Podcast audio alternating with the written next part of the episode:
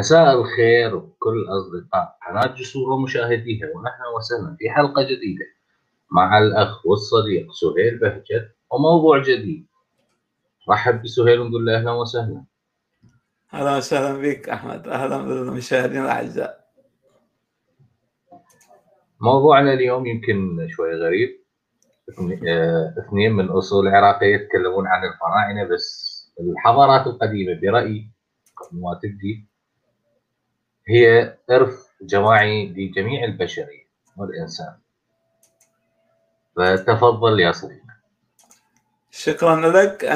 س- راح أسوي share للمحاضره حتى نقدر نقدر نبدأ. أنا okay أنا في هاي الحلقة آه، ما أعرف إذا تسمع صوتي. Okay آه، هاي. آه، شكرا.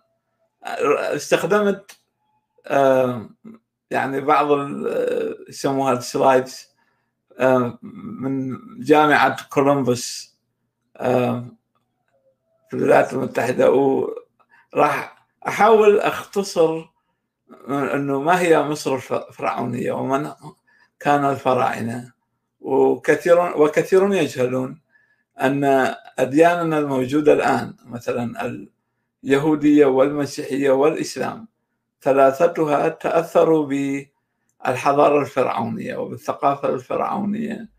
وأيضا طبعا بحضارة وادي الرافدين آه، لكن تركيزنا اليوم راح يكون عن مصر الفرعونية. ومن أبرز هذه التقاليد طبعا هو الختان. يعني فقط حتى أعطيكم فكرة. أم، الزمن والجغرافيا. طبعا مصر موقعها وجغرافيتها كان كان له الدور الأساس في تشكيل طبيعة الحضارة الفرعونية أنه آه، لولا الجغرافيا هذه آه، لما كان بالإمكان آه، ان يعني تتشكل الحضارة المصرية بالطريقة أو الملامح التي امتلكتها.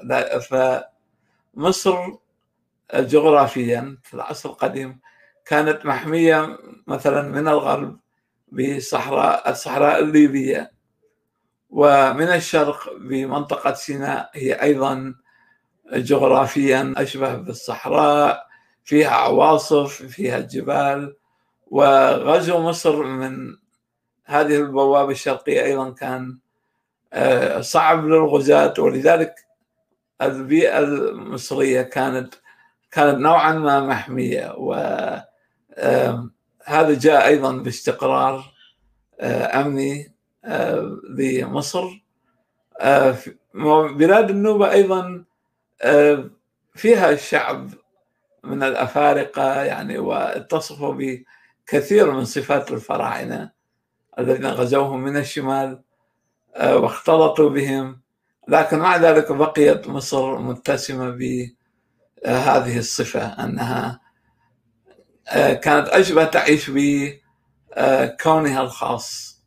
والغريب أنه شمال مصر آه، هو يسمى بالأحرى لور ايجيبت أو مصر السفلى بينما جنوب مصر يسمى آه، مصر العليا. وهذا بسبب نهر النيل الذي يصب آه، من مناطق أثيوبيا جنوبا آه، ويصب في النهاية في البحر الأبيض المتوسط آه، شمالا. ولهذا عندما نقول آه، مصر السفلى فنحن نعني المنطقة الشمالية.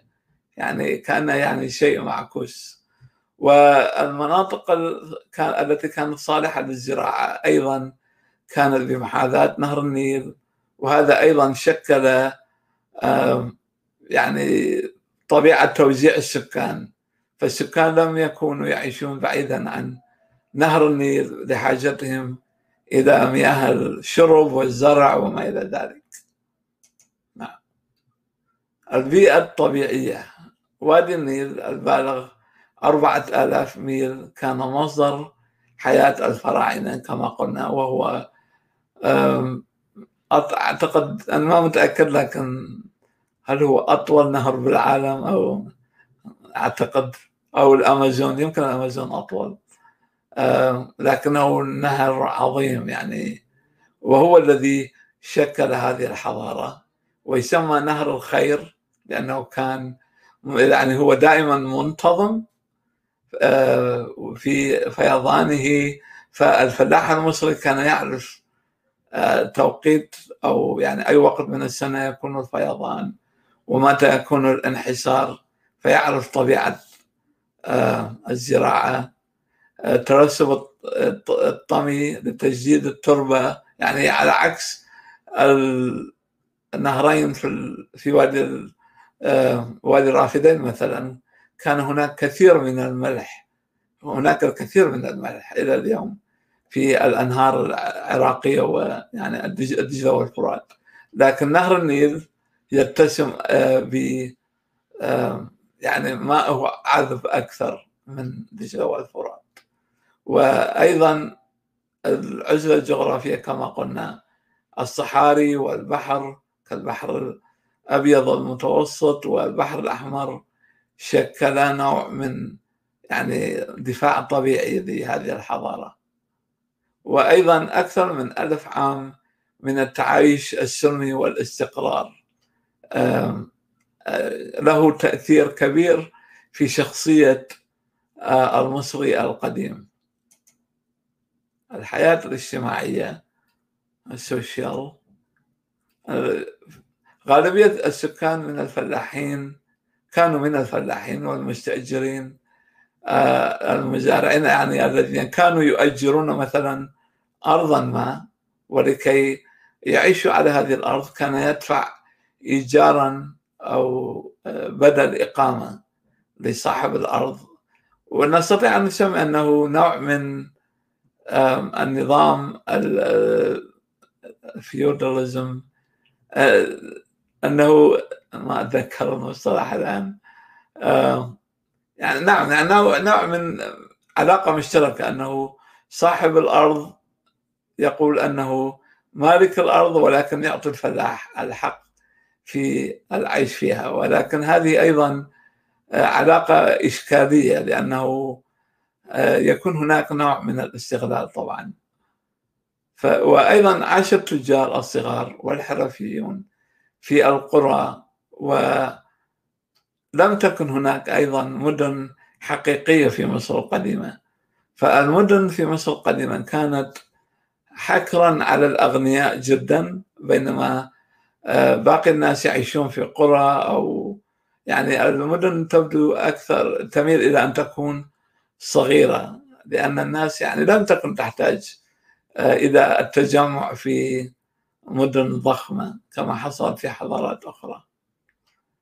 وأيضا كانت الحكومة تحتكر التجارة ونحن سنأتي على شرح طبيعة الحكومة وسنرى أنه لماذا كانت الحكومة تسيطر على كل شيء. يعني لم تكن هناك نزعة نحو الملكية الخاصة في مصر القديمة بل كان دائما الشعب يميل إلى الترحيب بتدخل الحكومة في كل قرارات الشعب. الآن نأتي إلى شعب مصر. آه، واحدة من الأسس الاجتماعية كانت وجود العبودية. فزاد قطاع العبيد وعددهم خلال التوسع الإمبراطوري. يعني مصر في البداية كان لديه عدد أقل من العبيد لأنهم لم يكونوا يحتاجون عبيد لم تكن الدولة متوسعة. وأيضا كان الكثير من الذين يعملون على الأهرامات مثلا يعملون بقناعة دينية لا علاقة لها بالعبودية يعني لم يكن هناك اضطهاد للناس ويقال لهم مثلا اذهبوا للعمل. نعم كان هناك نوع من آه، الدفع والتشجيع والتنظيم لكن في الغالب هذا العمل كان يتم بصيغة دينية قناعة دينية. يعني كما يقوم المسلم مثلا بالذهاب للحج ودفع الاموال فقط الوصول إلى مكة أو المدينة مثلا أو كما يأتي يذهب الشيعة مثلا إلى النجف وكربلاء فقط يعني في سبيل آه، زيارة دينية. أيضا الفرعوني القديم كان يقوم بغالبية هذا العمل من وازع ديني لديه قناعة دينية بهذا. آه، لكن من مشاكل العبودية وزيادة العبودية أنه بسبب ديون المزارعين المستأجرين يعني شوف مثلا المزارع لمشكلة ما أو بسبب آه، حرب مفاجئة أو بسبب استغلال من قبل الملاك آه، يعجز عن دفع الدين وبالنهاية يتحول إلى عبد كبديل عن هذا الدين. يعني لم تكن لم يكن هناك شيء يسمى بحماية الفقير من العبودية إذا عجز عن دفع دينه فكان ينتهي بالعبودية. وأيضا أسرى الحرب أحد الحلول كان تحويلهم إلى عبيد كأي حضارة أخرى طبعا. وأيضا عدد العبيد المتزايد نظمته إدارة صارمة كعادة الفراعنة في إدارة جميع أمور الدولة يعني سواء عند بنائهم معابد أو أهرامات أو مدن جديدة مثلا كان كل شيء يتم بقرار من فوق. والآن نأتي إلى الدين والسياسة والدين والسياسة كان لهما ارتباط كبير في الدولة الفرعونية. يعني لم يكن هناك آه، مثلا فارق بين الكاهن والفرعون. بهذا الفرق الكبير وسنجد الأسباب على عكس حضارات أخرى. خفرع مثلا هذا أيضا نموذج يعتلي العرش هو كان واحد من عظماء الفراعنة. والفرعون كان يشترك مع الكهنة في وضع وتسيير الدين. يعني لم يكن مثلا الكهنة آمون راع وأحيانا يقال آمون وكان أحيانا يسمى راع. وأحيانا آه هذا إذا كان يعني يستعمل الاسمين له.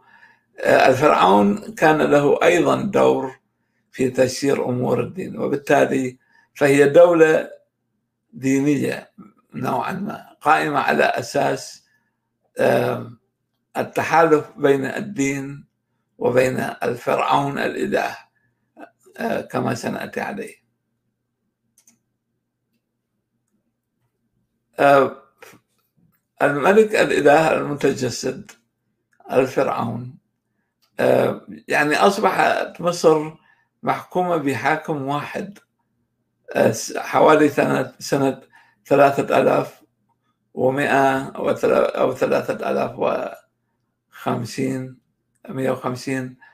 وذلك يعني على يد الملك نارمر الذي أضاف المملكة الجنوبية في مصر العليا إلى مملكته وضمها في مملكة واحدة. ومعنى كلمة فرعون يعني معناها الأصلي كان البيت الكبير. وربما كان يعني أنه أشبه بالجامع للشعب يعني وكأنه يجمع الشعب كله في بيت واحد أو يحميهم آه، بين أربعة جدران بيت واحد يحمي كل هذا الشعب. آه، الفترة الممتدة من سنة ثلاثة آلاف ومئة قبل الميلاد إلى 2500 قبل الميلاد. تعتبر من أعظم الفترات لأنها كانت مليئة بالانتصارات والإنجازات الثقافية. وفي هذه الفترة كانت مصر محمية تماما من أي غزو خارجي. آه، ولهذا تعتبر آه، آه، العصر الذهبي الفرعوني. وأيضا يحكمها سلالة غير منقطعة من ملوك مؤلهين الذين لم يواجهوا أي تهديدات داخلية أو خارجية خطيرة إلا طبعا لاحقا سنة ستجدون كيف أن هذا الوضع سيتغير بمرور الزمن. كان فرعون إلها اختار اختار أن يعيش على الأرض يعني حسب العقيدة الفرعونية. آه، الإله حورس مثلا يريد أن يعود إلى الحياة في تجسد آخر وبالتالي يتجسد في هذا الحاكم الفرعون. و يعني يعني تعرفون أنه إذا أصبح الحاكم هو الإله آه، طبعا سيكون هذا الحكم آه، غير قابل للمناقشة. يعني لا تستطيع أن تناقش هذا الحاكم الاله في أي أمر من الأمور. يعني إذا أمر بأي شيء ف خلاص هذا هو أمر إلهي. آه، أيضا الفرعون آه، نستطيع أن نصفه بأنه هو إرادة الآلهة الأخرى أيضا الآلهة القدير العديم الذي هو يعرف كل شيء حسب عقيدتهم. آه، كانت إرادته قانونا ويعتبر يعتبر كلي العلم والاطلاع. تشترك الزوجة والعائلة في بعض المجد لكنه وحده هو الإله. طبعا هو يختص بأنه هو قمة الهرم. يعني والهرم الفرعوني هو تجسيد لطبيعة هذا النظام. والآن لنأتي إلى الحكومة في عهد الفراعنة. كان المسؤولون من أصحاب الأراضي يعتبرون من النبلاء وكهنة المعابد ذوي السلطة المحلية. فهناك طبقة آه، يعني نحن نعرف أن فرعون في القمة ثم يأتي النبلاء ثم التجار و يعني ومعهم الكهنة طبعا وباقي الشعب. والعبيد يأتون في الدرجة الثالثة. آه، فرعون كان مسؤول عن خير مصر هو مسؤول عن كل القرارات طبعا. الإدارة والنظام لحماية الرعاية آه، وأيضا يوجه آه، هو الذي يعني يقرر كل ما كان هناك مثلا مجاعة أو مثلا إذا أصاب الزرع مرض ما أو لم يكن هناك إنتاج كان الفرعون فرعون وحده يملك آه، قرار يعني القرار الأخير في هذه الأمور. أيضا الحفاظ على علاقات جيدة مع الآلهة لضمان الازدهار ومنع الكوارث الطبيعية. يعني في ذلك الزمن الخرافي آه، كلما يعني تحدث كارثة طبيعية ينسبونها إلى الآلهة وبالتالي آه، يحاولون إرضاء هذا الإله بطريقة أو بأخرى بالقرابين أو ب آه، يعني أو يذهبون إلى الفرعون مثلا ويسألونه ما هو الحل والفرعون يعطيهم الأجوبة. نعم. والآن نأتي إلى حكم ملوك الفراعنة. هناك فترتان آه، عانى فيها الفراعنة من الضعف. يعني بعد الفترة القديمة الأولى الممتدة من 3000 آه، إلى 2500 التي تسمى بالعصر الأول أو الفترة القديمة.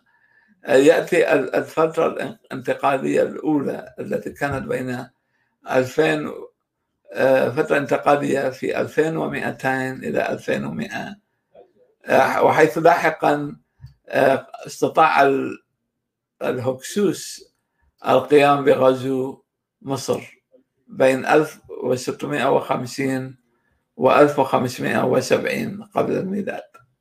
والهكسوس كانوا قبيلة تعيش أو قبائل من الرعاة آه، تعيش في منطقة سوريا أو الشام. وهكسوس أو آه، حكسوس آه، كانت تعني الرعاة لأنهم كانوا يرعون الغنم كانوا آه، يغزون القبائل نعم وبالتالي هذه القبيلة استطاعت في هذه الفترة غزو مصر التي كانت تعاني نوعا من الضعف لكن أعتقد أن الغزو كان بشكل تدريجي.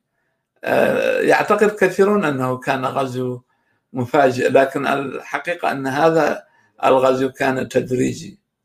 والهكسوس أستطيع أن أقول عنهم أنهم كانوا أبناء عم اليهود والحيثيين أو العرب يعني هم قوم ساميون. يتحدثون لغة سامية. ولذلك آه، يجادل بعض المؤرخين أنه أنهم ربما كانوا يصطحبون معهم آه، هذه القبائل التي تسمى بالعبريين مثلا أو العبرانيين اليهود الذين لاحقا سيسمون باليهود أو الإسرائيليين. آه، أيضا بعد كل فترة تظهر سلالة جديدة وتستعيد السيطرة على الحكم. وهنا نجد جدارية تحكي كيف هزم آه، أحمس الهكسوس يعني قضى عليهم وطردهم من مصر. وبالتالي عادت مصر إلى كونها إمبراطورية. نعم. احتفظ الفراعنة بالسلطة لمدة ألفين عام. للأسباب التالية. أولا الإيمان بألوهية الملك والملك أحيانا لأنه كانت هناك ثلاثة ملكات اعتبرت فراعنة مثلا حتشبسوت آه، نفرتيتي ونفرتاري هذه وهن يعني ثلاث ملكات مشهورات. مشهورات بالذكاء مشهورات بالجمال ومشهورات بأنهن كن آه، خصوصا حتشبسوت كانت سياسية بارعة وذكية جدا. أيضا الاعتقاد بأن مصر كانت تحظى بتأييد وحماية خاصة من الآلهة. أدى المناخ والجغرافيا إلى وفرة زراعية دائمة على عكس آه، وادي الرافدين. ممالك مصر القديمة طبعا مصر حكمت ب 31 سلالة. آه، المملكة القديمة من 3100 إلى 2200 قبل الميلاد. وللعلم عندما نقول قبل الميلاد فالأرقام تتناقص يعني يكون العد تنازلي نحن يجب أن نتذكر هذه النقطة المهمة في التاريخ. أنه كلما نذهب قبل الميلاد فنحن نزيد الأرقام وإذا اقتربنا من الميلاد آه، الرقم ينقص. على عكس ما بعد الميلاد آه، الرقم يزداد طبعا. آه، وهذه كانت فترة المملكة القديمة الفترة الذهبية الأكثر نجاحا واستقرارا. فيها بنية الأهرام. بنيت كثير من المعابد وهنا نجد تمثال أبو الهول. طبعا قصة هذا التمثال أنهم عندما بنوا هرم خفرع الهرم الثاني الكبير في الأهرام الثلاثة. كان هنا يعني هذه الصخرة الضخمة يعني كانت برأي الفرعون تشوه منظر الأهرامات. ولذلك يعني قال لهم أعطوني حلا. فالحل كان بأن صنعوا هذا التمثال الذي يظهر الفرعون في رأس يعني هذا هو رأس الفرعون خفرع وجسده جسد أسد. يعني كأنه أسد رابض يحمي هذه الأهرام. آه، فهذه كانت واحدة من الحلول. اللي وهم عملوا هذا مع الكثير من المعابد والأماكن الأخرى أيضا.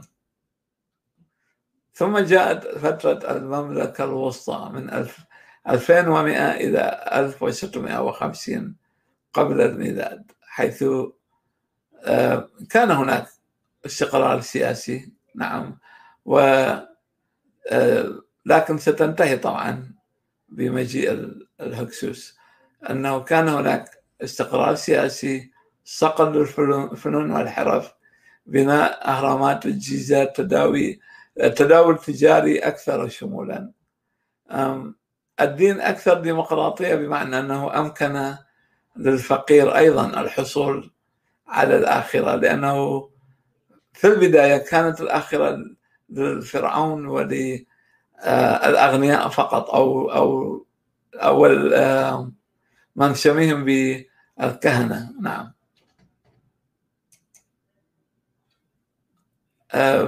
المملكة الحديثة من 1500 إلى سنة 700 قبل الميلاد.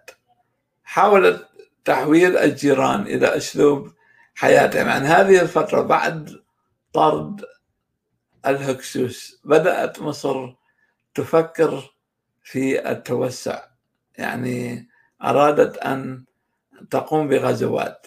آه، لكن مصر على عكس الحضارات العراقية أو الرافداني الرافدينية يعني. لأنه أنذاك كان العراق وسوريا أشبه بمنطقة واحدة. آه، على عكس الحضارات الرافدينية كانت مصر تواجه صعوبة في التوسع. يعني هي تغزو الشام مثلا ولكن لا تقيم دائما يعني لا تسيطر على المنطقة لفترة طويلة. تسيطر لبضعة عقود ثم تنحسر وتعود إلى الداخل. وبدأ يعني هناك بدأت تحصل تغييرات داخل الثقافة الفرعونية من الداخل كما سنرى. حتى الدين الفرعوني نفسه سيتعرض إلى هزات عنيفة من الداخل. والآن نأتي إلى الحياة الفكرية. آه، تم بناء المقابر عندما يعني كان يتم بناء القبر عندما كان الفرعون على قيد الحياة. طبعا هو يحضر قبره قبل أن يموت. والدلالة الدينية لهذا القبر أنه كلما كان القبر أعظم كلما كانت حياته الآخرة ستكون أكثر راحة ونجاحا. ويعني هم آمنوا كليا بالآخرة بشكل لا يقارن بأي حضارة أخرى. يعني حضارة آخروية نستطيع أن نسميها. وأيضا التماثيل والمعابد آه، يعني بنظرهم كانت تريد إعادة خلق حياة الفرعون أو غير الفرعون. يعني حتى البناء العادي أو الإنسان العادي كان يريد أن يكون له قبر خاص حيث سيقوم بعد الموت إلى هذه الحياة. آه، وكانت هذه القبور مليئة بالكنوز خصوصا الفراعنة ووزرائهم كانوا يضعون فيها تحف ذهبية و آه، مثلا آه، يعني أشياء كثيرة من من من أشياء لا تقدر بثمن. ولهذا تعرضت لاحقا عندما بدأ إيمان الشعب يهتز بقدسية الفرعون. بدأ الناس يعني يسرقون هذه القبور. يعني يعني كثيرون يظنون أن هذه السرقات هي سرقات حديثة. لا هذه السرقات هي سرقات كانت تتم في العصر الفرعوني يعني لم آه، هي ليست شيء حديث. وطبعا قبر توت عنخ آمون الذي اكتشفه السير آه، اللورد كارتر آه، أعتقد اسمه كارتر إذا لم أكن مخطئ. هو من أشهر هذه القبور لأنه يحوي على كم ضخم من التحف الذهبية. والفن الفرعوني أيضا يتسم بالجمال وهو يعني عظيم يعني مبدع. رغم أنه ليس يعني بإبداع الفن اليوناني طبعا لاحقا لكنه بمقياس ذلك العصر كان فنا رائعا ومشرقا بالألوان وكان الفراعنة يبدعون كل هذه الأمور بأدوات بسيطة جدا. يعني بناء الأهرام كان يتم بأدوات والرسم وما إلى ذلك بأدوات لا تصدق. يعني لا تصدق أنهم أبدعوا كل هذه الأشياء العظيمة بتلك الأدوات البسيطة. آه هذا هو قناع توت عنخ آمون. يعني كان يعني هذا يوضع قناع على هذه الشاكلة يوضع على آه يعني ما يسمى ب ما أعرف تسميته بالعربية يعني يشبه ب يعني صندوق يضع, يضع فيه الميت تابوت نعم تابوت الفرعون آه ويزين بهذا هو هذا القناع طبعا هو ذهب خالص. وهذه صورة أيضا لمومياء توت عنخ آمون الذي كان ابن آه أخناتون الذي سنأتي على ذكره. آه الآن الهيروغليفية طبعا المنحوتات المقدسة هذا هو معنى كلمة هيروغليفي أنها منحوت وهو يعني كتابة مقدسة. وتقوم على الصور التوضيحية فالتي تمثل الأفكار والأصوات الصوت أو الصوتية. مثلا تخيل أن ترسم طائر. فت... هذا الطائر هو رمز للطائر. لكن في نفس الوقت تستطيع استخدامه كرمز لحرف الطاء مثلا أو لعمل صوت طاء. كمثال.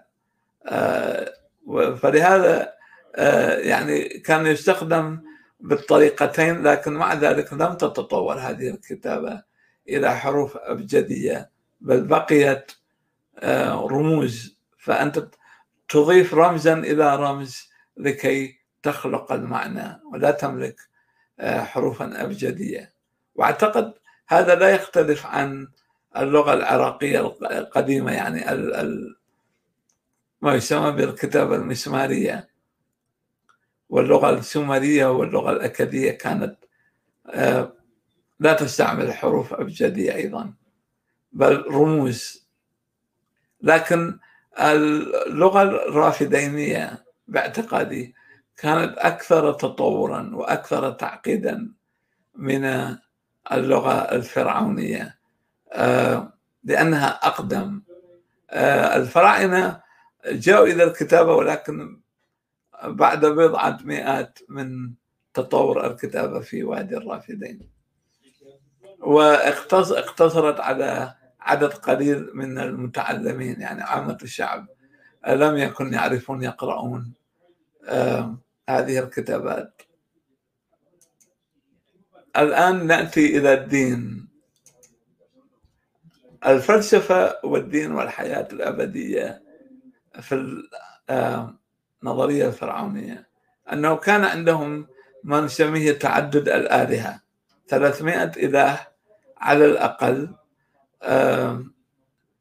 يعني لم يكن هناك إله واحد لكن كان هناك كبير للآلهة طبعا الذي هو آمون ورع وأحيانا يسمى آمون رع يعني تتوقف على الفكرة أو الفترة أو من يريد استخدام هذه الفكرة.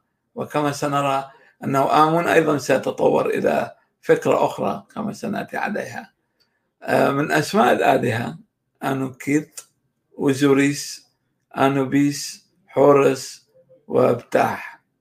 وأبتاح هو أبو الحضارة المصرية القديمة. ومن اسمه اشتقت كلمة إيجيبت أو مصر كما تسمى باللغة الإنجليزية. وهي حضارة آمنت إيمانا راسخا في الآخرة كما ترون لكن لا جحيم أو جهنم. يعني فقط هناك حياة أخرى فيها هدوء واستقرار و يعني يعني راحة بال لكن عقوبة الإنسان الشرير في عقيدتهم كانت أنه آه، كان سيأتي وحش ويلتهم هذا الذي يعني لديه معصيات أو نعم لديه كثير من السيئات آه، كما سترون. ف وهذا مثال آه، سأشرحه قليلا. ك هذا التعبير ك هو جوهر الحياة الذي يمكن أن يعود إلى الحياة. يعني ك هي أشبه بالروح التي تعود إلى الحياة. آه، فإنسان يموت مثلا ولكن يستطيع أن يعود إلى الحياة بصيغة أخرى. كان لكثير منهم إيمان بالتناسخ وأيضا مكافأة العقوبة الأبدية. على ك يعني حسب هذا العمل والتي يجب أن تخضع للحكم الأخلاقي الأخير. وأهم هذه الآلهة طبعا هي الإلهة ماءات أو ماعات. آه، أو مآت. آه، إلهة الحق والعدل. وهذا اعتقادي يعني لا أعرف لكن أعتقد أن حتى كلمة معاد الموجودة في القرآن أو عند المسلمين يمكن أن يكون لها جذر فرعوني أنها أنه في يوم المعاد عندما نعود إلى الحياة حسب العقيدة الإسلامية وهذا يشبه العقيدة الفرعونية بالضبط أنه ستأتي هذه الإلهة معاد وتضع هذه الريشة الموجودة في رأسها على ميزان الأعمال. فهذه آه، الريشة مقارنة بقلب المؤمن هو ما سيقرر ما إذا كان هذا المؤمن سيحصل على الحياة الأبدية يعني يعيش إلى الأبد أو أنه سيلتهم من قبل وحش آه، ترسله الآلهة. تجربة أخناتون مع زوجته نفرتيتي طبعا. هذه من أهم فترات العصر الفرعونية وهي فترة أخناتون فمصر انتقلت وبشكل ثوري ومفاجئ من تعدد الآلهة إلى التوحيد إلى عبادة إله واحد. عبادة إله الشمس. طبعا الفراعنة القدماء لهم علاقة طويلة مع عبادة الشمس كباقي الشعوب. يعني الفراعنة ليسوا الشعب الوحيد الذي كان يعبد الشمس أو يضع الشمس كواحد. من الآلهة إلى جانب مثلا القمر وكواكب أخرى كثيرة. فحضرت وادي الرافدين أيضا مثلا آه، كان لديهم عبادة الشمس.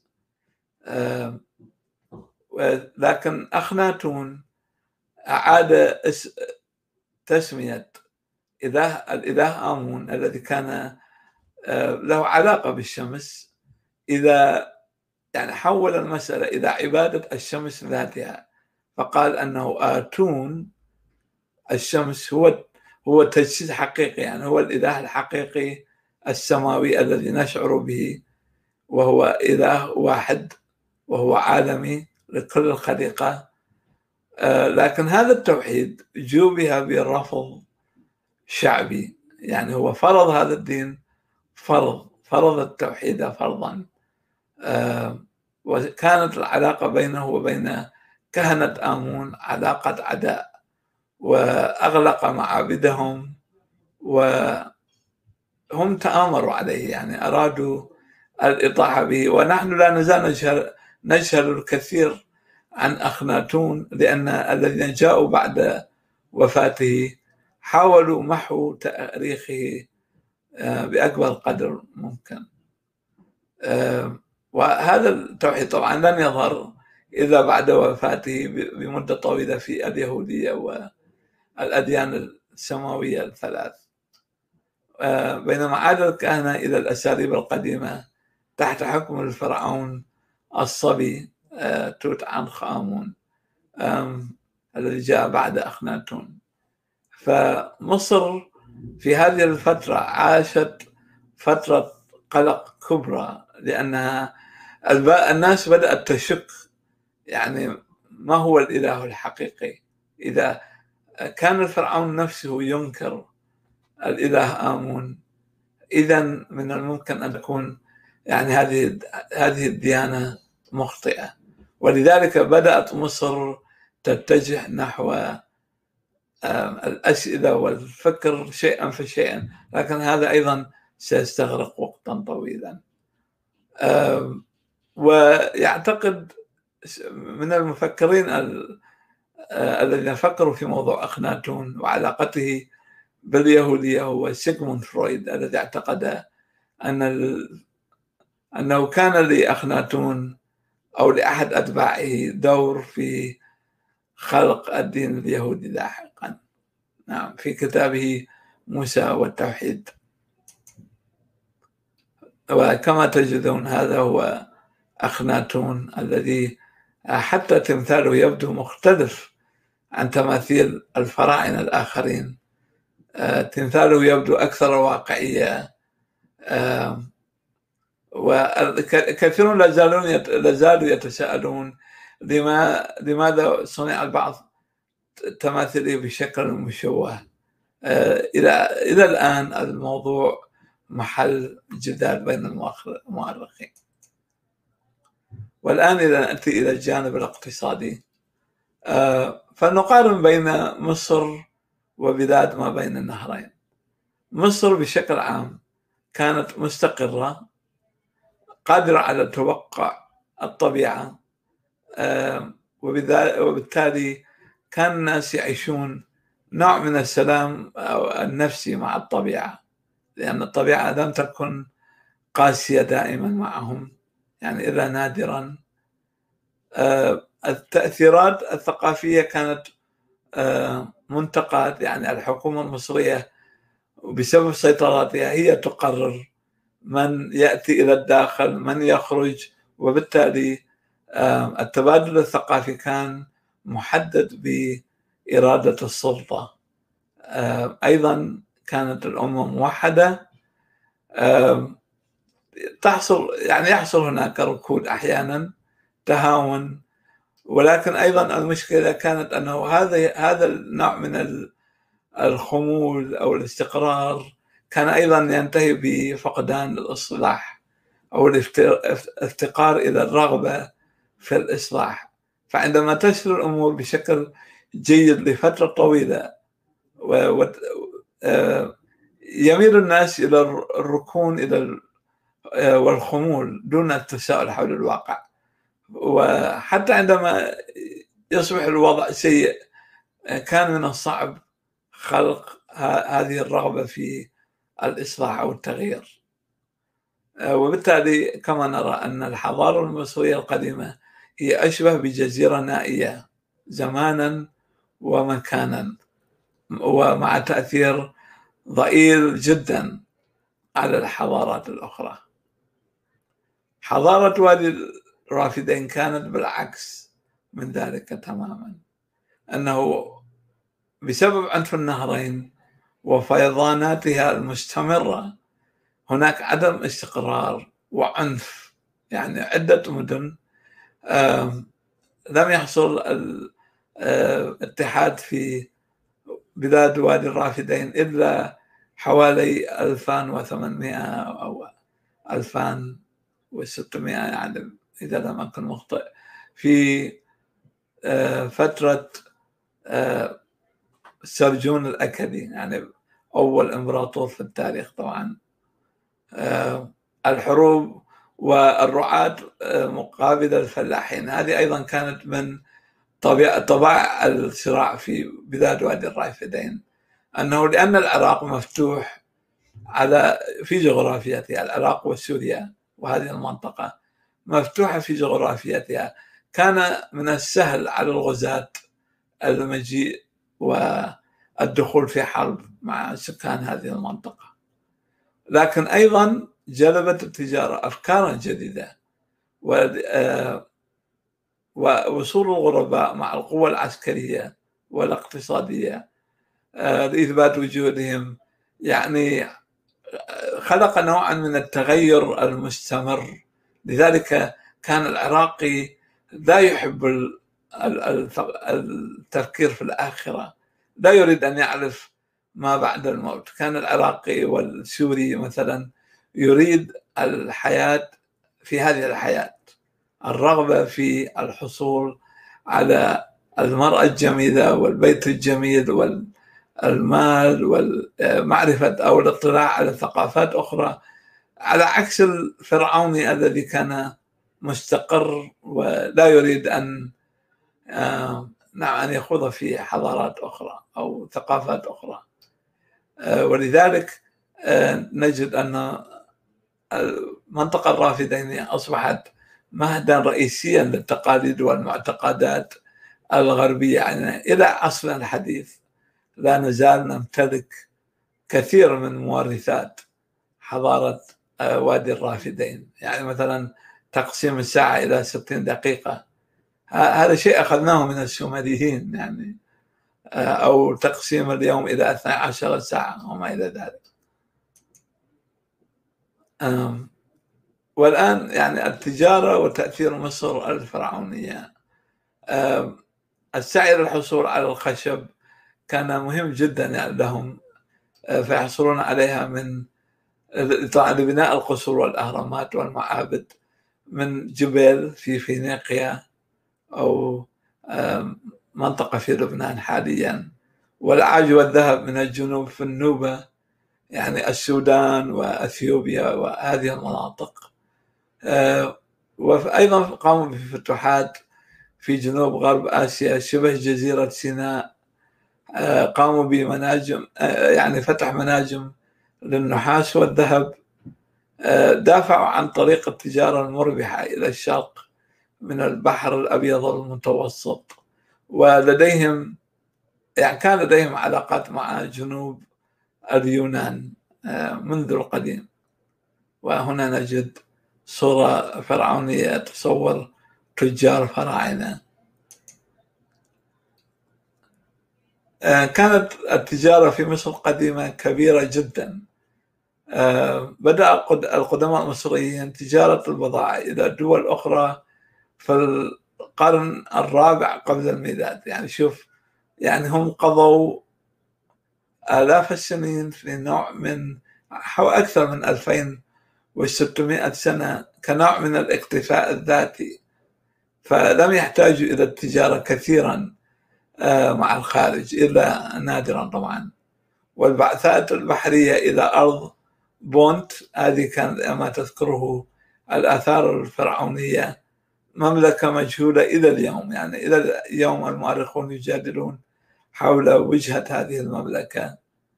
آه، وأيضا كانت تأتيهم الكماليات من الهند. طبعا هذا لاحقا في الفترة الحديثة.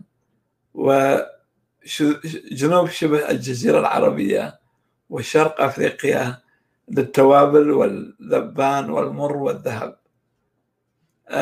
وأيضا دفعت مصر تأثيرها وقوتها جنوبا نحو كوش جنوب النوبية جنوب مصر ثم تمصير السكان يعني حكما ودينا يعني أصبح النوبيون يسمون حتى أيضا بالفراعنة السود. خاتمة أريد أن أنهي هذه ال... هذا الاشتراك. يعني الخاتمة التي أريد أن ألقيها هنا حول هذه الحضارة أنه من المهم جدا أن نعرف أن الفراعنة لهم تأثير في الدين إلى اليوم. يعني لا أعرف كم من الناس يفكر عندما يأتي رمضان مثلا أنه عد الامتناع عن الأكل عندما تشرق الشمس أو والامتناع عن أشياء أخرى آه، مثلا الجنس وما إلى ذلك والصوم إلى أن تغرب الشمس.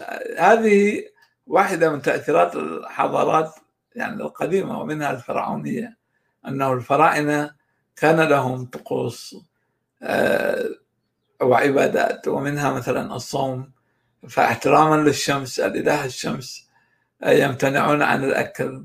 آه، أيضا الختان كان صفة أساسية لهذه الحضارة. فكان اليهودي مثلا حتى قديما إذا يستهزئ بكل الشعوب فيقول لهم أنهم غلف شعوب لا تختتن وأنهم نجس. لكن هذا اليهودي لم يكن يستطيع أن يقول عن الفراعنة أنهم كذلك لأن الختان هو فرعوني. يعني كمثال. أيضا الإيمان بالحياة الآخرة. يعني الأديان آه، غير الفرعونية. غالبا ما تميل إلى جعل الآخرة نوع من آه، الحياة الهلامية أو نوع من كانك تعيش في خيال لكن في مصر كان هناك اتجاه نحو حرفية حرفية الآخرة أنها ستكون حياة جسدية وعودة إلى الحياة. فهذا هذا الذي أردت أن أشير إليه آه، ومقارنته مع الحضارات الأخرى. وأعتذر إذا كان هناك أي تقصير في هذه المحاضرة. شكرا لكم. شكرا لك على هذا التلخيص على هذا الجهد. أصدقائي يعني وضعت الرابط في الشات اللي يحب يشارك أهلا وسهلا. مداخلة سؤال يناقش صديقنا سهيل آه عندي كم نقطة تفضل. فيها؟ نعم. آه أطول نهر بالعالم هو النيل. مو الأم... آه الثاني هو الأمازون. ممتاز. مو الاعراف يعني. هاي أول. جيد. يعني أنا أيضا كنت أظن بأنه أعرض نهر بالعالم النيل نعم. بس طلعت معلومتي خاطئه نعم. بالنسبة لل الهكسوس وغزو مصر. نعم. في بعض النظريات بأنه أخناتون اللي هو صاحب الديانة التوحيدية نعم. وجيران السوء سووا مسلسل يوسف نعم. اللي هو مليان أكاذيب على التاريخ وعلى الآثار وعلى كل شيء. نعم خرافة. يظنون بأنه اخناتون هو من سلالة الهكسوس اللي آه، عاشوا وتشربوا بالحضارة المصرية. بعد ان احتلوها وهم اصحاب وهم أصبحوا أصحاب الامر فشنو ردك؟ هذا ممكن جدا. آه لكن آه نستطيع ان نأتي بنظرية أخرى ممكن أيضا. أنه آه كما رأينا أنه الغزو الهكسوسي لمصر كان بشكل بطيء يعني لم يكن بشكل مفاجئ. يعني لم يكن مثل آه، الغزو المغولي للعراق وسقوط الدولة العباسية مثلا اللي حصل خلال سنوات قلائل. الهكسوس كان لديهم علاقات مع المصريين علاقات تجارة ومصر كانت ضعيفة. فمن الممكن أنه أخناتون اعتمد عليهم ربما في تقوية حكمه وبعدين آه، سقط وما إلى ذلك يعني من الحكم. آه، لكن أعتقد آه، هناك فترة آه، يعني الهكسوس هم نتيجة ل هناك نظرية أخرى تقول أنه الهكسوس استطاعوا غزو مصر بسبب خلافات وهرطقه أخناتون. يعني أخناتون قسم الشعب المصري كعادة أي متدين متطرف ركز على الإصلاح الديني وما إلى ذلك. لكن هذا الإصلاح الديني لم يضع أي نوع من الديمقراطية مثلا. الفكر ونحن لا نعني الديمقراطية بمعناها الحديث. الديمقراطة بمعنى فتح الدين على الشعب أو إعطاء الشعب والناس المجال ل يعني المساهمة في هذا الدين. لكن بالعكس هو أيضا وضع نفسه فوق الناس. يعني هو كان الرابط بين الإله آتون وبين الشعب. فهو أخذ دور الكهنة لنفسه ولهذا كرهه الكهنة أو جماعة آمون. يعني هو ربما كان يعتقد أن الإله لا يحتاج واسطة. نحن لا نعرف لا زلنا نجهل, نجهل الكثير عن الحضارة يعني أو الفترة الأخناتونية. آه، لكن أنا أعتقد أنه آه، لأنه حتى نجد في الآثار آه، كثير من الملوك أو الشعوب التي كانت تعيش في منطقة الشام كانوا يبعثون رسائل مثلا إلى أخناتون يقولون له أن هناك حيثيين أو شعوب أخرى ميتانيين لا اذكر الأسماء الآن يقومون بغزونا هل هل تستطيعون مساعدتنا؟ ولا يحصلون على رد يعني اخناتون كان مشغول بمصر الداخل ولم يهتم بالعلاقات الخارجية نهائيا. ولذلك آه، في القوة الخارجية تراجعت مصر جدا وأصبحت ضعيفة. آه، فهذه النظرية ممكنة جدا. نعم صديقي. شكرا. عندي سؤال بالشات اوتومان ويند يقول سؤال لو سمحت في أي سلالة مصرية بدأ وانتشر السحر؟ آه، أعتقد السحر هو كان أقدم يعني هو أقدم من الدين يعني في كل الحضارات إذا تدرس الظاهرة السحرية الدين جاء بعد يعني لما هذه هذه الحواضر استطاعت أن أن تحصل على أموال أكثر زراعة أكثر. بدأت الناس تمتلك نوع من الوقت للتفكير أرادوا تنظيم العلاقة بين الناس والملك مثلا. يعني خف السحر.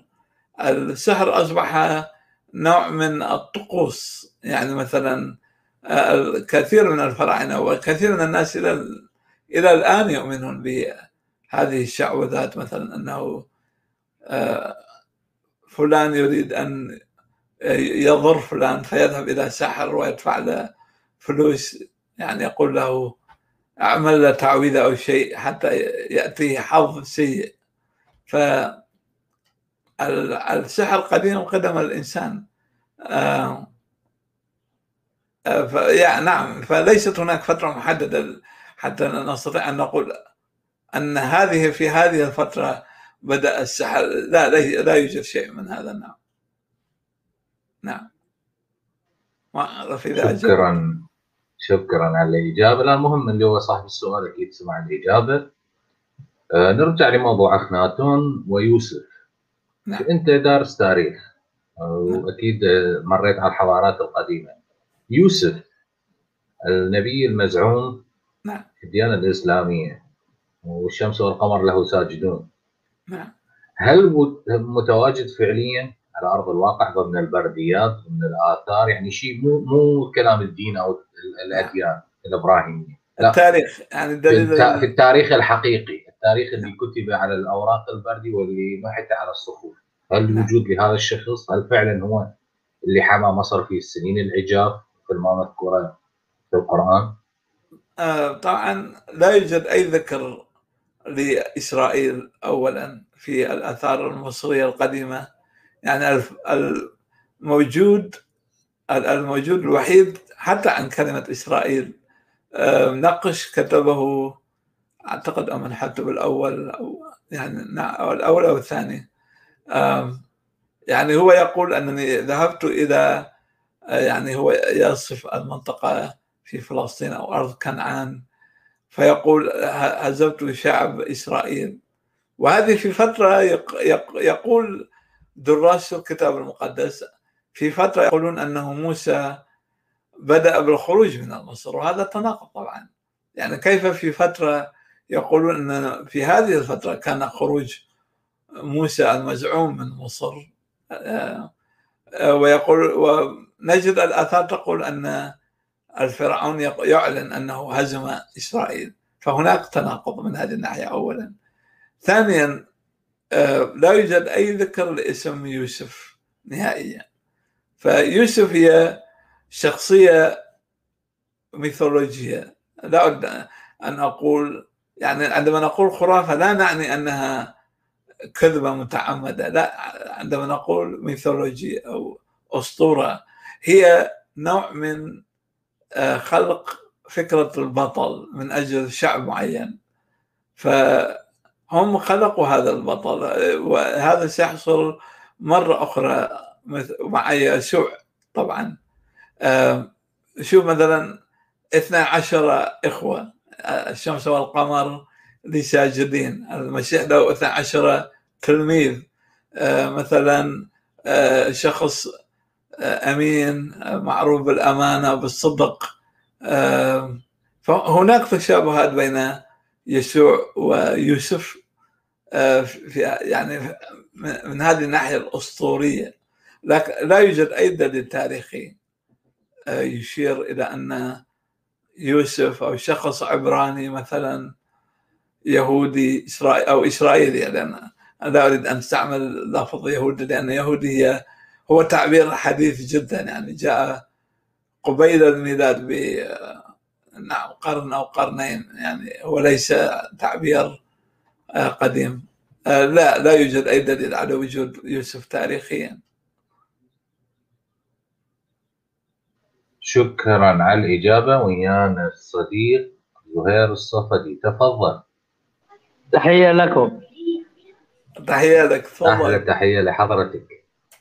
لك هسه بدي يكون جدا صادق وواقعي معك.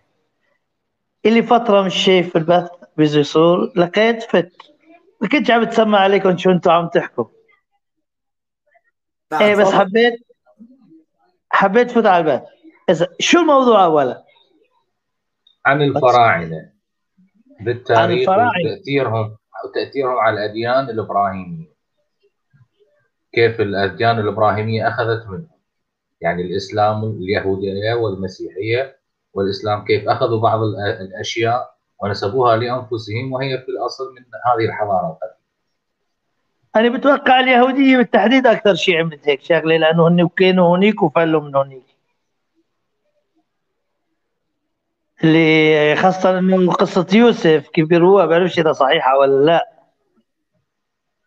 أوكي. بعرفش بعرفش إذا هذه القصة مضبوطة ولا مش مضبوطة أما اليهود كانوا بمصر حتما هذه يمكن موجودة من ناحية تاريخية أما أنا متوقع أكثر شيء اليهودية أخذته من قصة الفراعنة. ما عنديش معلومات كثيرة بهي الشغلة يعني كمان بكون صريح معكم. إيه، نسمع جواب الضيف مالتنا اللي هو صاحب الموضوع الأخ سهيل. تفضل. آه، صديقي آه، زهير هل عندك سؤال؟ يعني محدد؟ لا لا لا. ما ما لا قصة يوسف صحيحة ولا لا؟ حسب رأيك؟ آه نعم. آه لا أعتقد إنه القصة صحيحة لأن درس التاريخ.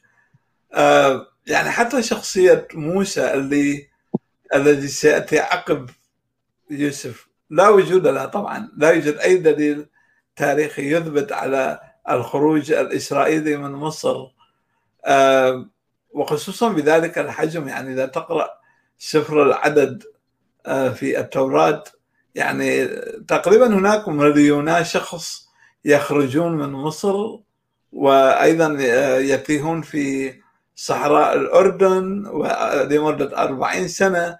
يعني الآثاريون بحثوا في المنطقة وهناك أبحاث إسرائيلية جرد يعني حاولوا حتى حتى لو يحصلون على نعال قديم واحد لم. لا يوجد هذا الشيء. هي مجرد قصص لكن باعتقادي يعني ولهذا أنا أعتقد أنه التاريخ دائما يستطيع أن يساعدنا أن نرسخ السلام في أي كل الثقافات. أنه الشعب الإسرائيلي والشعب الفلسطيني مثلا أصلهم واحد كلاهما شعب كنعاني.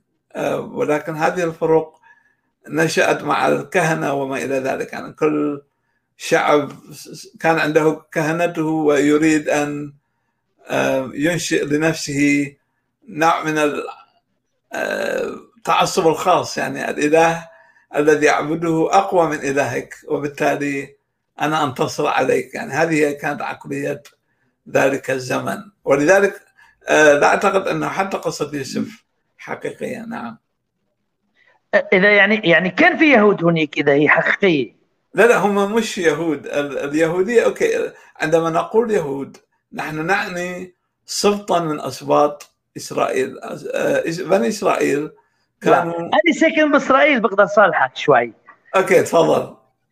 آه صح آه يهودا يهودا هو أحد الاسباط الإسرائيلية الذي يهودا آه يوناتان وإلى آخره. أنا كوني أسكن بإسرائيل يعني عندي معلومات مشان هيك أنا عم قلك ال ال اليه- اليهودية آه، آه، فكش تقول إنه السبط كان فيك تقول كلهم كانوا آه، بعرفش بالضبط أني لأنه حتى ممكن تقول بس يهودا لأنه يعني يوسف هو تبع لسبط يهودا بدك تقول لي لأنه هو زته هنيك وهن نعم. راحوا لأنه صار في مجاعه بالمنطقة وصار قحط.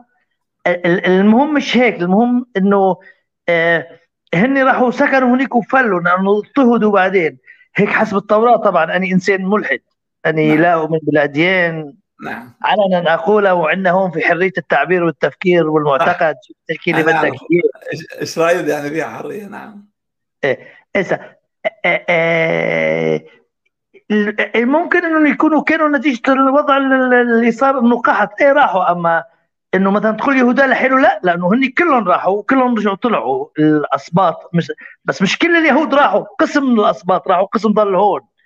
آه هيك رأيي الشخص يعني بعرفش يعني عم بحكي تخمينات يعني مش عم بحكي عن منطق علمي أو مش معتمد على برهان. نعم. معتمد على نتيجة آه، تحليل مش أكثر ولا أقل. هذا لا يعني إنه اللي عم بحكيه اني صح. ممكن أشرح لك يعني كيف أصبح الشعب الإسرائيلي بمرور الوقت يسمى بالشعب اليهودي مثلا. آه، ف آه، الشعب الإسرائيلي بالأول تعرف أنه ك- آه، حسب الميثولوجيا أو الت- التوراة والكتب ال- ال- ال- الأصناف الثلاثة من الكتب المقدسة اليهودية اللي هي آه، والنبيين النبيين وأيضا آم، كتبين أو الكتابات التاريخية. مثلا كتاب. تناخ تراث نبيين تناخ. آه، نعم. تناخ. شو يعني تناخ؟ تاف ترى يس آه، نون آه، نبي- نبيين نبيين. آه، خوف كتوفيم. كتبين تراث نبيين كتوفيم نعم. يعني يجي العبرية مثل لغه مثل العربية يعني. نعم نعم. أنا أحاول ادرسها شوية صعبة يعني اللي حتى لا لا. لا قريب من العربي كثير قريب. قريب قريب من العربي كثير نعم أنا قصدي على الألفابيت الألفابيت ما اعرف أني أش- أجي صعوبة في تعلمها على كل الشعب الاسرائيلي انقسم بعد آه، سليمان أنت تعرف أنه بعد وفاة سليمان ابن داود حسب ما هو موجود في التوراة انقسمت المنطقة إلى مملكة إسرائيل بالشمال ومملكة يهوذا بالجنوب صحيح؟ فهذا الانقسام جعل هذه المم- المملكتين يعني ضعاف لأنهم بدأوا يحاربون بعض يعني مملكة الشمال كانت تقاتل مملكة يهوذا ولما جاءوا الآشوريين القرن السابع أو والسادس قبل الميلاد آه، حطموا هذه المملكة الشمالية وأخذوا قبائل مملكه اسرائيل يعني ضاعت هذه الاسباط ال- آه، التسعة يسموها أعتقد. وبقي فقط آه، سبطاء آه، يهوذا وبنيامين. وبنيامين والكهانيم والكهانيم والكهانيم. نعم آه، الكهنيم هم بنيامين. نعم صح؟ أوكي. نعم. ف فهذان السلطان بمرور الزمن أصبحوا يسمون بالشعب اليهودي. والا في الأصل الاسم هو إسرائيل اللي هو جدهم الأعلى يعني يعقوب آه، الأب الأعلى لهذه القبائل. آه، فهذه هذه القبائل كانت تذهب إلى مصر. نعم أنا معك. آه، لكن عندما تأتي إلى موسى مثلا والأنبياء لا تجد أي آثار تاريخية. يعني كما لا يملك المسلم اليوم أدلة على وجود محمد وأبو بكر وعمر وعثمان لا يوجد. تخلي تاريخي إنه محمد ما كانش تخلي إنه محمد ما كانش قائم لا أنا ما أقول أنه لم يكن موجود أنا فقط أقول أنه لا توجد آثار تاريخية مثلا بناء قصر قلعة آه، منقوش آه، لا يوجد ما يثبت أنه كان موجود كشخص. نعم. مثلا نجد تمثال ليوليوس قيصر اليوم في روما القديمة موجود إلى اليوم تمثال تماثيل ومخطوطه وحتى كتابات يوليوس قيصر موجودة إلى اليوم. لكن محمد آه، موسى آه، يسوع يسوع هو خرافة برأيي يعني هو يحتاج حلقة خاصة. لا نعم. أنا بنظري مش خرافة يسوع. اتفضل أنا بنظري الشخصي مش خرافة. ي- يسوع هو شخص حاول التغيير يعني إصلاح. إنه يقوم بإصلاح ال- ال- الدين اليهودي لأنه مضى عليه وقت كبير يوم ما اجى موسى كان صار مضي عليه 2000 هو جاء يعمل إصلاحات فهو يلاقى آه، آه، آه، آه، شو اسمه آه، معارضة لإله. وتم قتله. أنا هيك بشوف الأمور مثل ما أنت تيجي تعمل ثورة أو تغيير و- و- و- وثورتك ما تنجحش وما ما تتقبلش ال- المجتمع. فيتم القضاء عليك وعلى الثورة. احترم رأيك رغم أني أختلف معك. okay ليس أنا هيك متوقع. آه، ما ما الأخ أنت مثلا شو أصولك؟ ما تأخذنيش على الكلمة. آه سوري إيه، لبناني عراقي؟ عراقي أنا اصلي عراقي. ما عندكش اللهجة؟ توقعت بس ما كان عندكش أنت اللهجة العراقية. ما آه، عندكش. لأن أنا لما أستعمل آه، اللغة الفصحى آه، تختفي أنا أنا ما بقدر أستعملها لأني بعرفهاش أوكي. شكرا شكراً. ماشي يا زهير شكرا لك متأسف على شكرا لك. على المشاركة قبل. ما ناخذ آه، صديقنا جواد عندي سؤال من الصديق والاخويا زيد يقول هل زليخة كانت موجودة ضمن الآثار أو تم ذكرها؟ آه، أنا حقا ما أعرف عن زليخة يعني أنا لا أعتقد أن يوسف موجود فما بالك بزليخة حتى هذا الاسم حتى الاسم يبدو عربي. أوكي. يا. يا أنا أنا أنا برأيي بجوز ال- يعني في احتمال كبير إن القرآن يعني مترجم مو من الأرامية حتى. يعني مترجم بجوز من من لغة شبيهة بالفارسية من آه يعني آه فمشان هيك في في يعني في في أخطاء وفي ال- الأسماء أسماء مثلا شخصية محمد يعني بجوز هي شخصية من من روا- روائية يبدو يعني شخصية روائية مركبة فيها أشياء كثير آه يعني في أشياء كثير مثلا القصة تبع خديجة وقصة عائشة وق... يعني إذا إذا حطيت قصه قصة خديجة مع قصة عائشة يعني الأمور لا تتراكب مع بعضها. يعني كيف كان شخص تزوج مرة من من 20 آه، تزوج مرة ضل معها لمدة 20 سنة آه، بعدين تزوج عشرات النساء بعدين يعني مع إنه القدرات الجنسية تقل مع العمر ما صحيح؟ إيه فشلون هذا شلون يعني مثل كأنه هي الأمور معكوسة صايرة شو رأيك بموضوع؟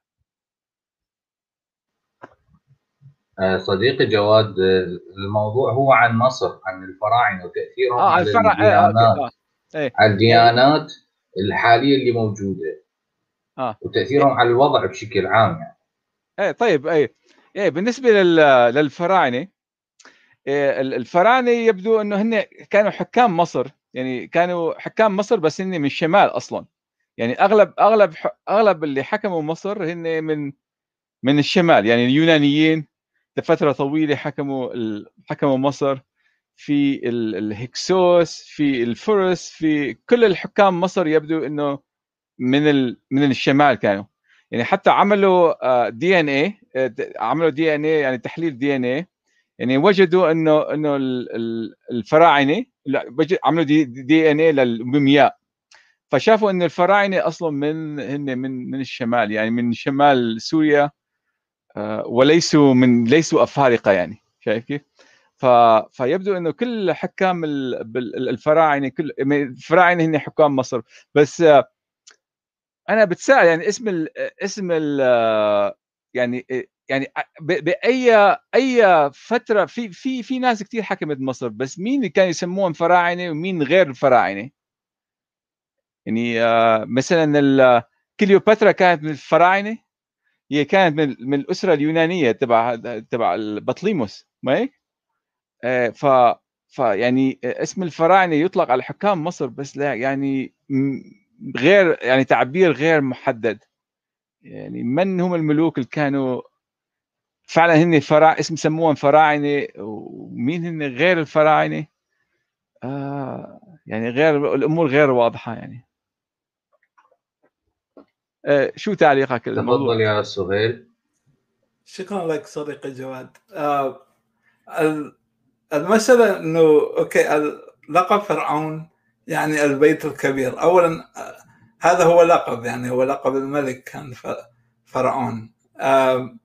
أما عن جنسية الحكام يعني وأصلهم و آه، هذا طبعا يختلف من عائلة يعني من أسرة إلى أخرى لأنه تعرف مصر حكمت ب 31 أسرة من الألف امتدادا من الألف الثالث قبل الميلاد إلى نهاية العصر البطليموسي الذي هو كان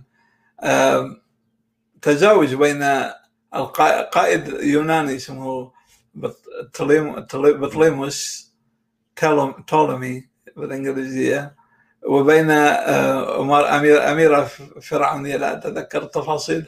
على كل هذا هذا الامتزاج بين اليونان والفراعنة المحليين. أنتج هذه الأسرة الأخيرة التي انتهت بالسيطرة الرومانية على مصر.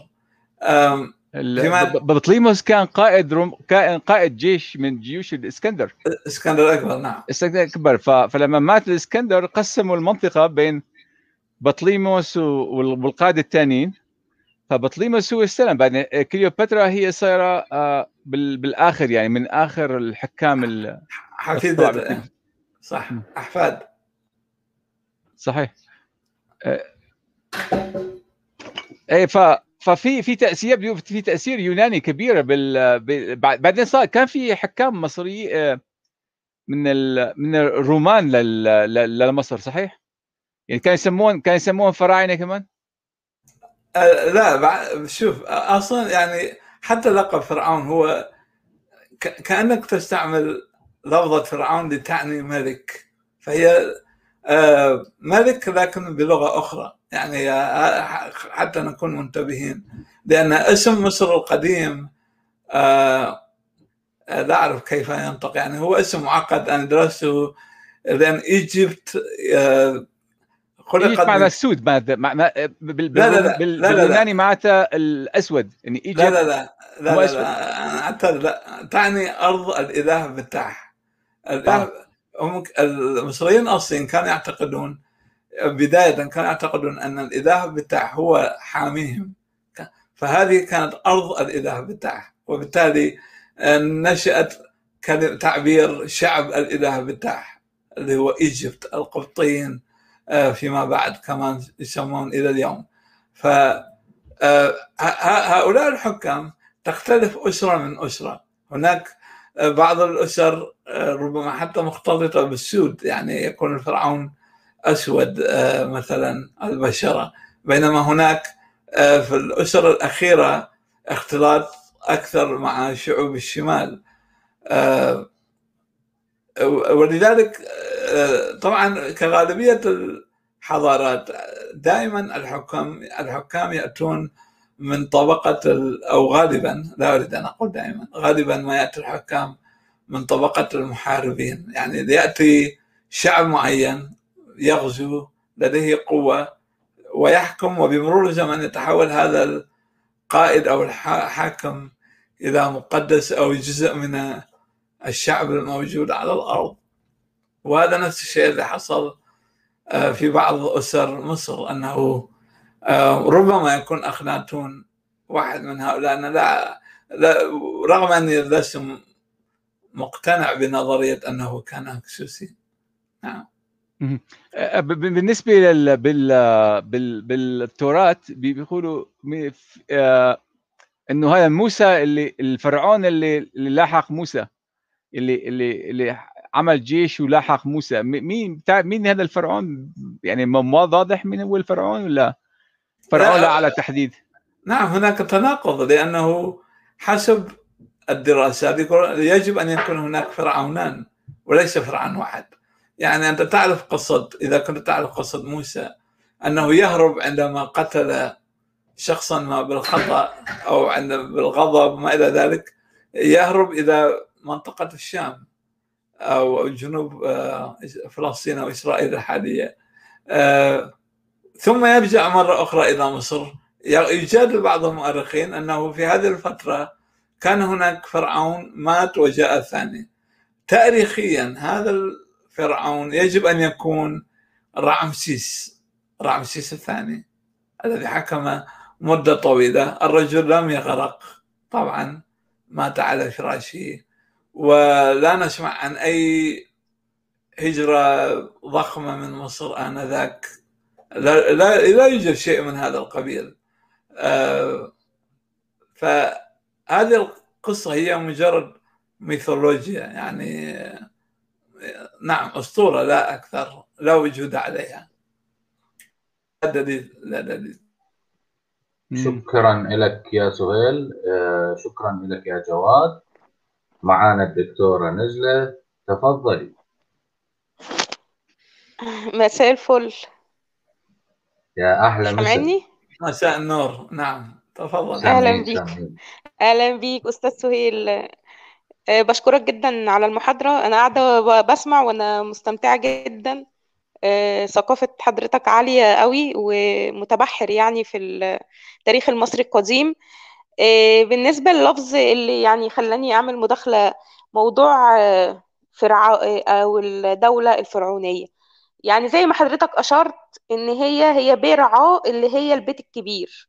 حتى إحنا عندنا لحد دلوقتي في مصر إحنا بنستخدم اللفظ ده لحد دلوقتي البيت الكبير اللي هو آه، يعني في الفترة دي كان بيت الحكم. فهو بيرمز لمكان الحكم وليس الملك نفسه. ويعني برضو حضرتك تصحح لي إن اللفظ ده يعني غير دقيق على إطلاقه على الملك نفسه. لأن هو زي ما نقول كده البيت الأبيض أو الكريملين آه، مش معناه إن هو آه، ده الملك. لا ده الم- المكان اللي بيتحكم منه والملوك متغيرين.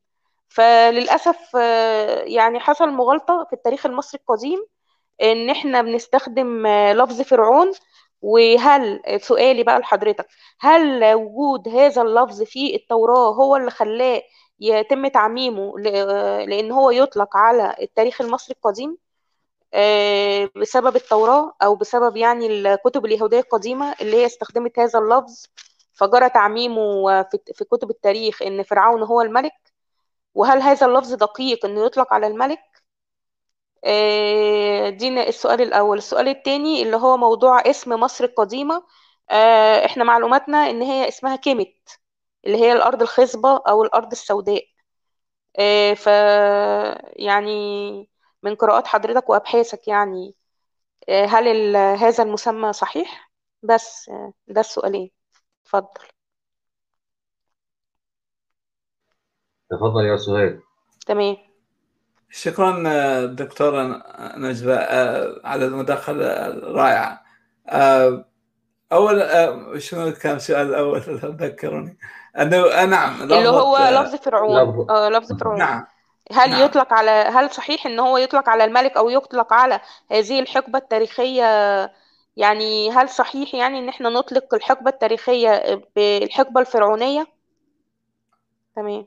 نعم نعم أنه أن- أنا تابعت الكثير من البحوث وحتى البرامج الوثائقية التي يقوم بها باحثون يعني ليس أي شخص عادي. باحثون مصريون وغربيون أيضا. آه، لفظة فرعون أعتقد هي تطورت يعني كما تطور تتطور أي كلمة في التاريخ يعني ال- اللغة تتطور مع الإنسان يعني كثير من الأشياء تتطور معنا ومن ضمنها اللغة. فمحتمل جدا أنه لفظة فرعون آه، أو بيرعو مثل ما تفضلتي تعني البيت الكبير. آه، لكن بمرور الزمن أنه ممكن جدا لأن أنا سامع ورأيت أنه كثير من المؤرخين يستخدمون لفظة فرعون آه، وفراعنة لوصف هذه الحضارة.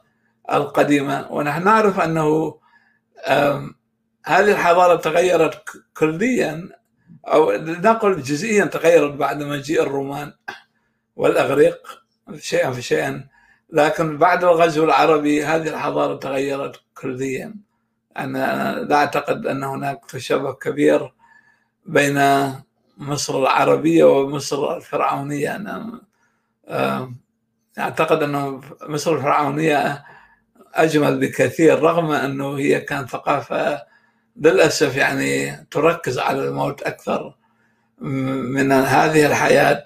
آه، كنوع من الاسترخاء الفكري أعتقد أنهم أرادوا أن يعرفوا ماذا يكون بعد الموت.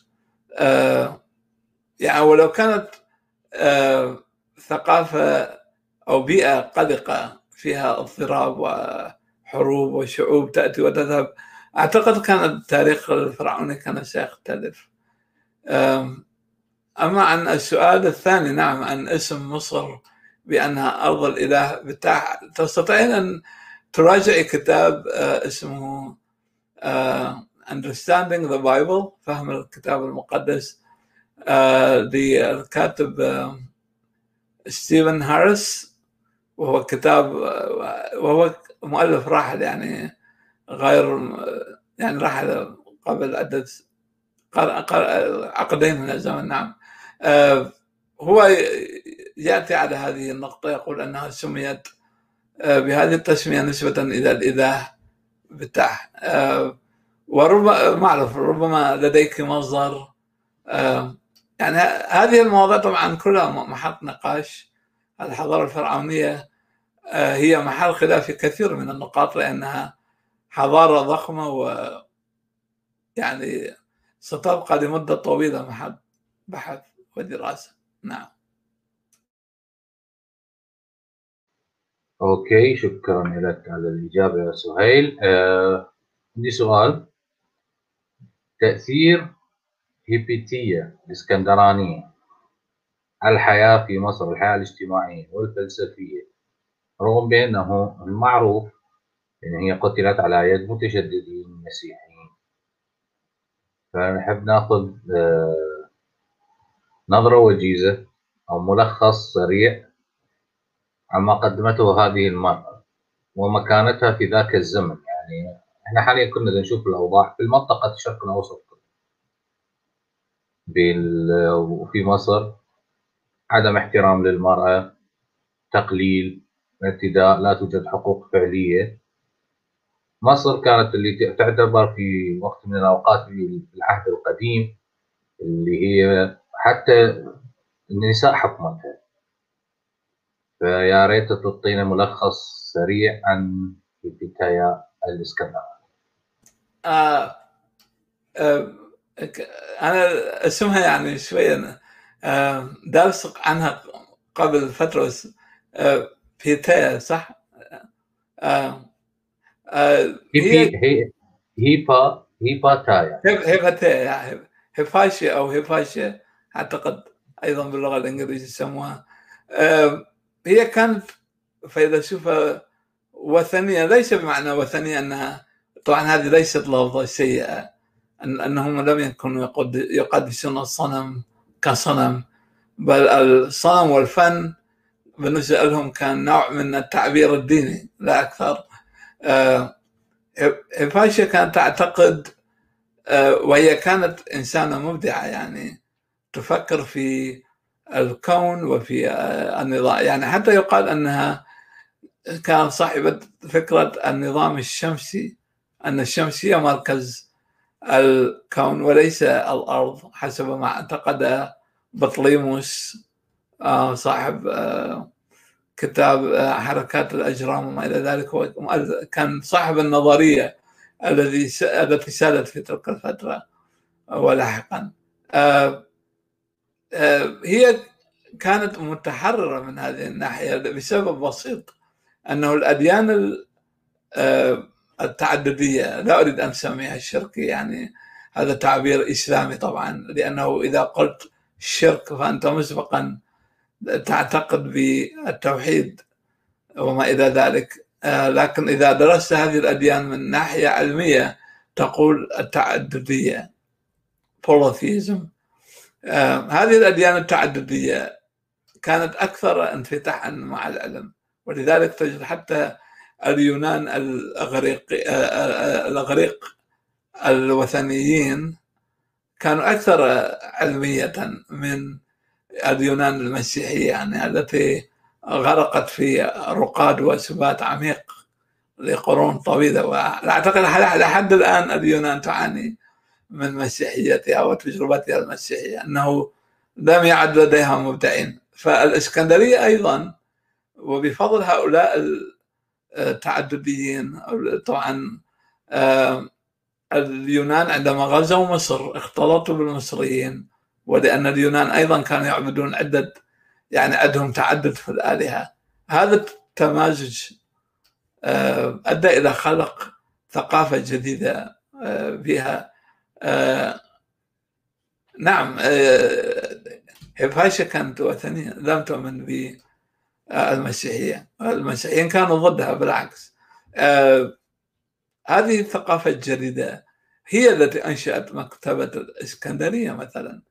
مكتبة الإسكندرية التي احترقت لاحقا والتي يقال أن كأنه كان للمسلمين يد في إحراقها هناك جدل تاريخي طبعا.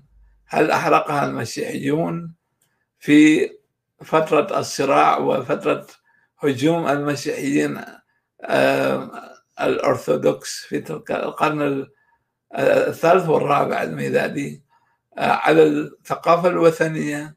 أو الثقافة التعددية فلنقل. آه، أم أنها احترق احترقت بسبب المسلمين. هناك جدل طبعا حول هذا الموضوع. فهذه المرأة قتلت في النهاية لأنهم لم يستطيعوا مواجهتها بالأسلوب العلمي لأنهم لم يؤمنوا بالعلم. كل شيء كان يناقض التوراة يعتبر عندهم زندقة. ولذلك تجد حتى القديس بولس سين بول يهاجم الفلسفة في العهد الجديد ويصفها بالفلسفات الضالة. يعني المسيحية في ولادتها لم تكن صديقة الفلسفة. هذه على عكس المسيحية الحديثة يعني تجد الثقافة المسيحية الحديثة ترحب بالفلسفة آه، لكن المسيحية الأولى لا بالعكس كانت معادية للفلسفة. ف هيباشيا آه، هي منتج للثقافة وهي كامرأة أبدعت وانتهت ضحية للتعصب المسيحي. والذي سيخلق لاحقا طبعا التعصب الإسلامي. نعم الذي هو نتيجة لتطور هذه المذاهب المسيحية. نعم شكرا. أكون أجاوب سؤالك شكرا لك. آه، أكو سؤال بالشات. وأيضا أنا هو تقريبا نفس السؤال اللي أنا اريد راح أذكر السؤالين حتى تكون الإجابة واحدة من الصديق فيصل يقول هل صحيح أن المجتمع المصري هو اتحاد أو مزيج بين الأمازيغ الذين سكنوا مصر السفلى والنوبيين الذين سكنوا مصر العليا؟ بعدما وحدهما الملك مينا. أصبحوا يكونون النسيج الاجتماعي لمصر. خلينا نقول هذا السؤال الشق الأول. الشق الثاني قرأنا بالتاريخ وكتب وحسب ما وصلنا بأن هناك في بعض الحروب بين البشر الساكنين في أراضي بلاد الشام وحتى بين الفراعنة أو المصريين القدماء والآشوريين. ولكن المعلومات جدا قليلة عن التخالط ما بين الفراعنة والأمازيغ اللي هم أقرب من من الذين في الشام. فيا ريت تعطينا فكرة ولو صغيرة. تفضل. شكرا. آه، من الممكن جدا يعني إنه غالبية ملوك الفراعنة أنفسهم يعني الأمازيغ أو القبطيين يعني ككثير من الشعوب يمكن أن يكونوا أصلا شعبا واحدا لكن آه، لظروف وهجرة وما إلى ذلك تعرف أنه في العصر القديم. ولحد الآن أكو هجرات يعني ولهذا نحن نعيش الآن في الغرب مثلا. الهجرة هي شيء موجود مع الإنسان في كل تاريخ الإنسانية فمحتمل جدا أنه الأمازيغ والأقباط يعني لديهم اتصال تاريخي يعني عرقي قديم. لكن لا يوجد شعب من دون اختلاط. يعني الشعب أقل اختلاطا في العالم هم اليابانيون مثلا. آه، أشهر شعب أعرفه أو السكان الأصليون في أستراليا مثلا. هؤلاء كانوا شعب خاص موجودين في منطقة معينة. آه، لكن الاختلاط طبعا هو أمر إيجابي يعني كل ما يختلط شعب بشعب آخر آه، ويتناسلون يكون أفضل يعني صحيا ووراثيا وما إلى ذلك. آه، وأنا أصدق أنه هناك اختلاط أنه قام الآشوريون بغزو مصر مثلا وقبلهم غزاها الهكسوس آه، وبعد الآشوريين جاء الفرس.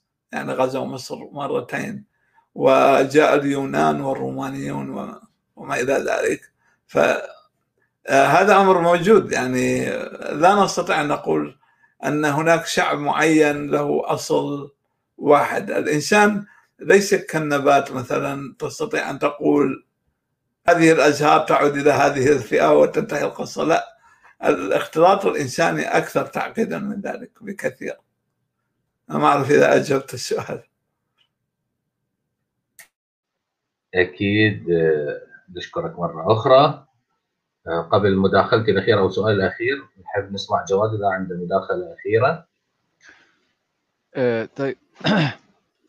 يا بالنسبة آه يا هي ال ال بالنسبة لمصر يعني هي دولة بين بين صايرة بين ال بين الشمال وبين الجنوب. هي دوله الوسط ف ففي طبعا في اختلاط من جميع أنا جميع الشعوب. جميع الشعوب اختلطت بمصر وخصوصا في المدن الساحلية لمصر. آه، بس يعني السؤال هو السؤال يعني في بمصر يعني كونها في عدة آلهة يعني إنه ما كان في دولة موحدة. يعني كان في مثلا في في ملك بالشمال ملك بالوسط ملك بالجنوب. في فالديانات المو آه، يعني موحدة عندهم إله واحد يعني آه، صارت مع آه، مع الإمبراطوريات. يعني الامبراطوريات الكبيره يعني مثل الإمبراطورية الرومانية بوقت من الأوقات يعني ما عاد تشتغل ك كمتعدد كأقطاب متعددة. صار صار في حروب كثير فصاروا حاولوا يعملوها إمبراطورية واحدة فصارت فعملوا دين واحد. يعني عملوا خلاص ما في غير هذا الإله بتعبده خلاص. آه، بمصر لسه ما بجوز آه، بمرحلة كمان صار في إله واحد بعتقد يمكن قبل قبل حتى قبل التوراة يعني قبل التوراة كان في في دين في إله واحد يعني عملوا إله واحد يعني آه، يعني كون استطاعوا انهم يجوز وحدوها بوقت الموقات وحدوها عملوها دولة واحدة عملوا إله واحد. الفرس بيعملوا حاولوا يعملوا دولة واحدة آه، عملوا إله واحد بالدولة ديانه زرادشتيه بس ما فرضوها بشدة يعني. فبقي في ناس ما تؤمن بالزرادشتيه بالامبراطوريه الفارسية. يعني ما ما ما فرضوها بالقوة.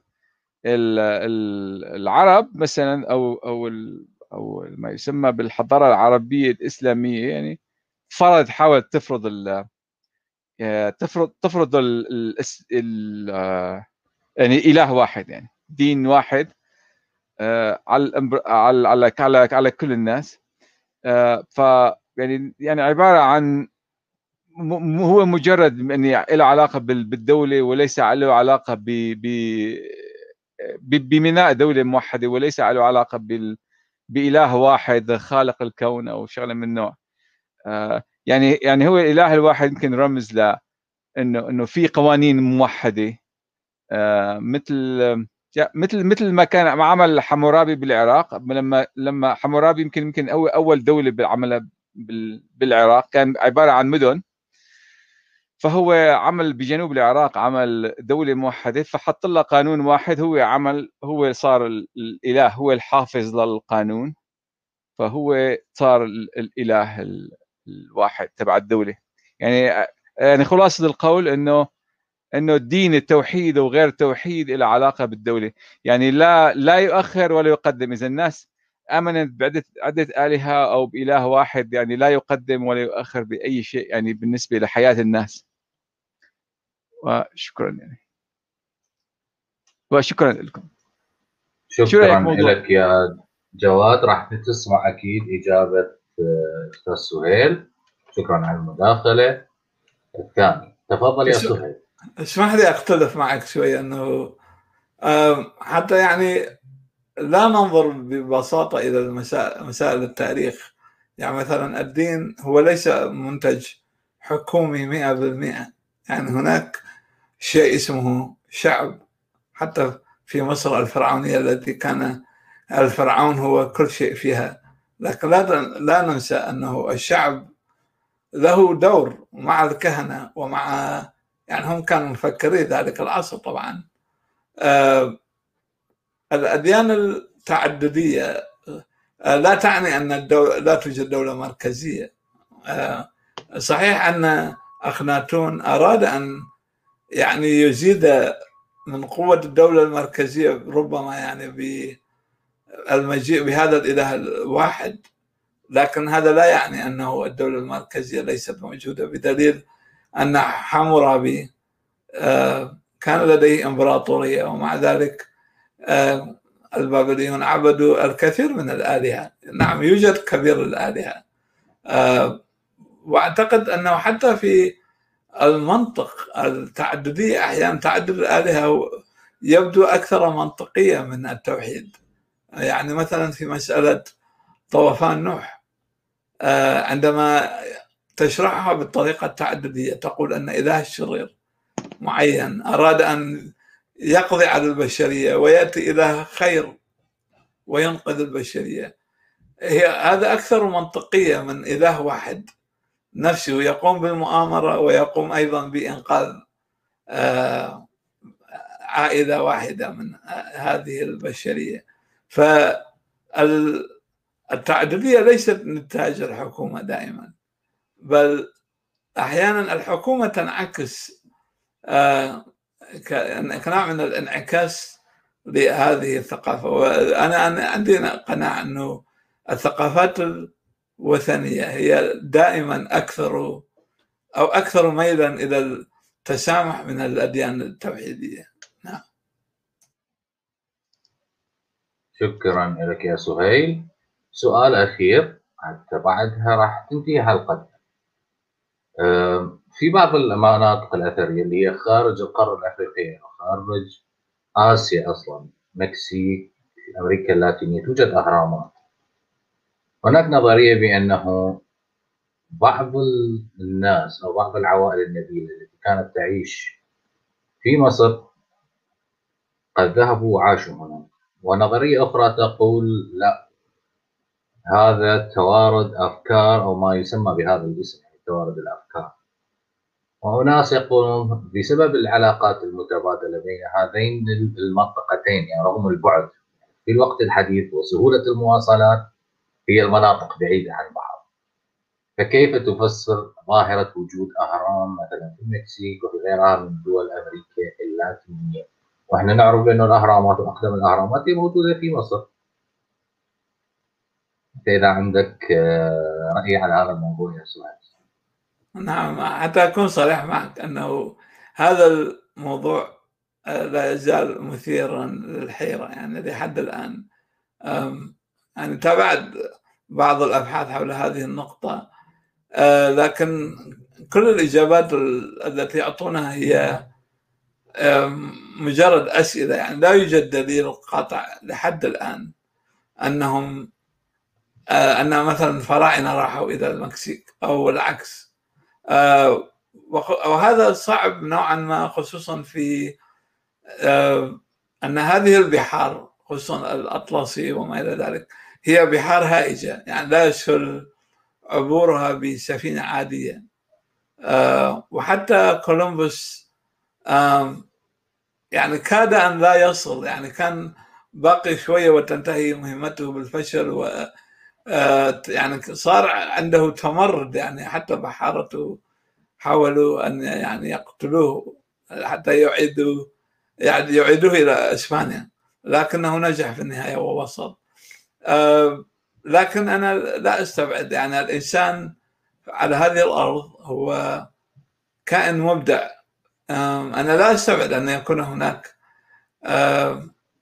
أناس آه، ذهبوا إلى هناك وأخذوا معهم فكرة كهذه أو والاحتمال الآخر أيضا وارد أنه مجرد تشابه آه، ذاتي موجود في الإنسان. يعني مثلا إذا تضع إنسان معين في بيئة أخرى و يعني يعني آه، يتصل بالطبيعة سيصل إلى أفكار آه، رياضية مثلا. شبيهه بأفكار من الرياضيات موجودة في جانب آخر من العالم. فهذا شيء موجود مع البشر. أنا لا أستطيع أن أعطي آه، يعني بروفيسورات حائرين. وأنا لست بروفيسور حتى والشكرا لأنه قضية مثيرة للجدل. والنظريات لا تعد ولا تحصى بس إنه وقت البرنامج ما يسمعنا فحبيت بس ناخذ فكرة موجزه يعني. نعم. بسبب هذا سألتك. ولو أنا عندي أسئلة هواي بس تعرف يعني وقت الحلقة ما يسمعنا نعم. نحب نسمع منك كلمة ختامية قبل ما نعم كلمة الختامية التي أريد أن أقول أقولها هي أنه نحتاج في العالم العربي أو الإسلامي أيضا حتى لو غير العرب أنه ندرس ونعود إلى جذورنا يعني ندرس التاريخ القديم. يعني أوروبا لم تتطور إلى أن إلا بعد أن درست آه، الكلاسيك أو القديم درست الحضارات الوثنية الرومانية واليونانية. وعندما عادوا إلى أصولهم واكتشفوا كيف أنه قبل المسيحية كان هناك حضارة أجمل وأكثر إبداعا من هذه المسيحية التي كانت موجودة آنذاك في فترة النهضة. آه، نحن أيضا سنكتشف نفس الشيء أنه الحضارات الفرعونية والبابلية والآشورية وال السومرية هي أكثر وأجمل يعني أكثر إبداعا وأجمل مما أنتجه الإسلام. وملاحظة أخيرة أيضا أنه الدين الفرعوني الذي كان أطول حياة من الإسلام يعني عمره ثلاثة آلاف سنة. فجأة انتهى وانقرض. احتمال وارد جدا أن الإسلام الذي هو أقصر عمرا أنه سينتهي بنفس الشكل سينقرض وينتهي. شكرا لكم. شكرا لك ونشكر كل الأصدقاء اللي موجودين بالشات وكل من شارك. ونقول لكم ليلة سعيدة وانتظرونا في نفس الموعد الأسبوع القادم. إلى اللقاء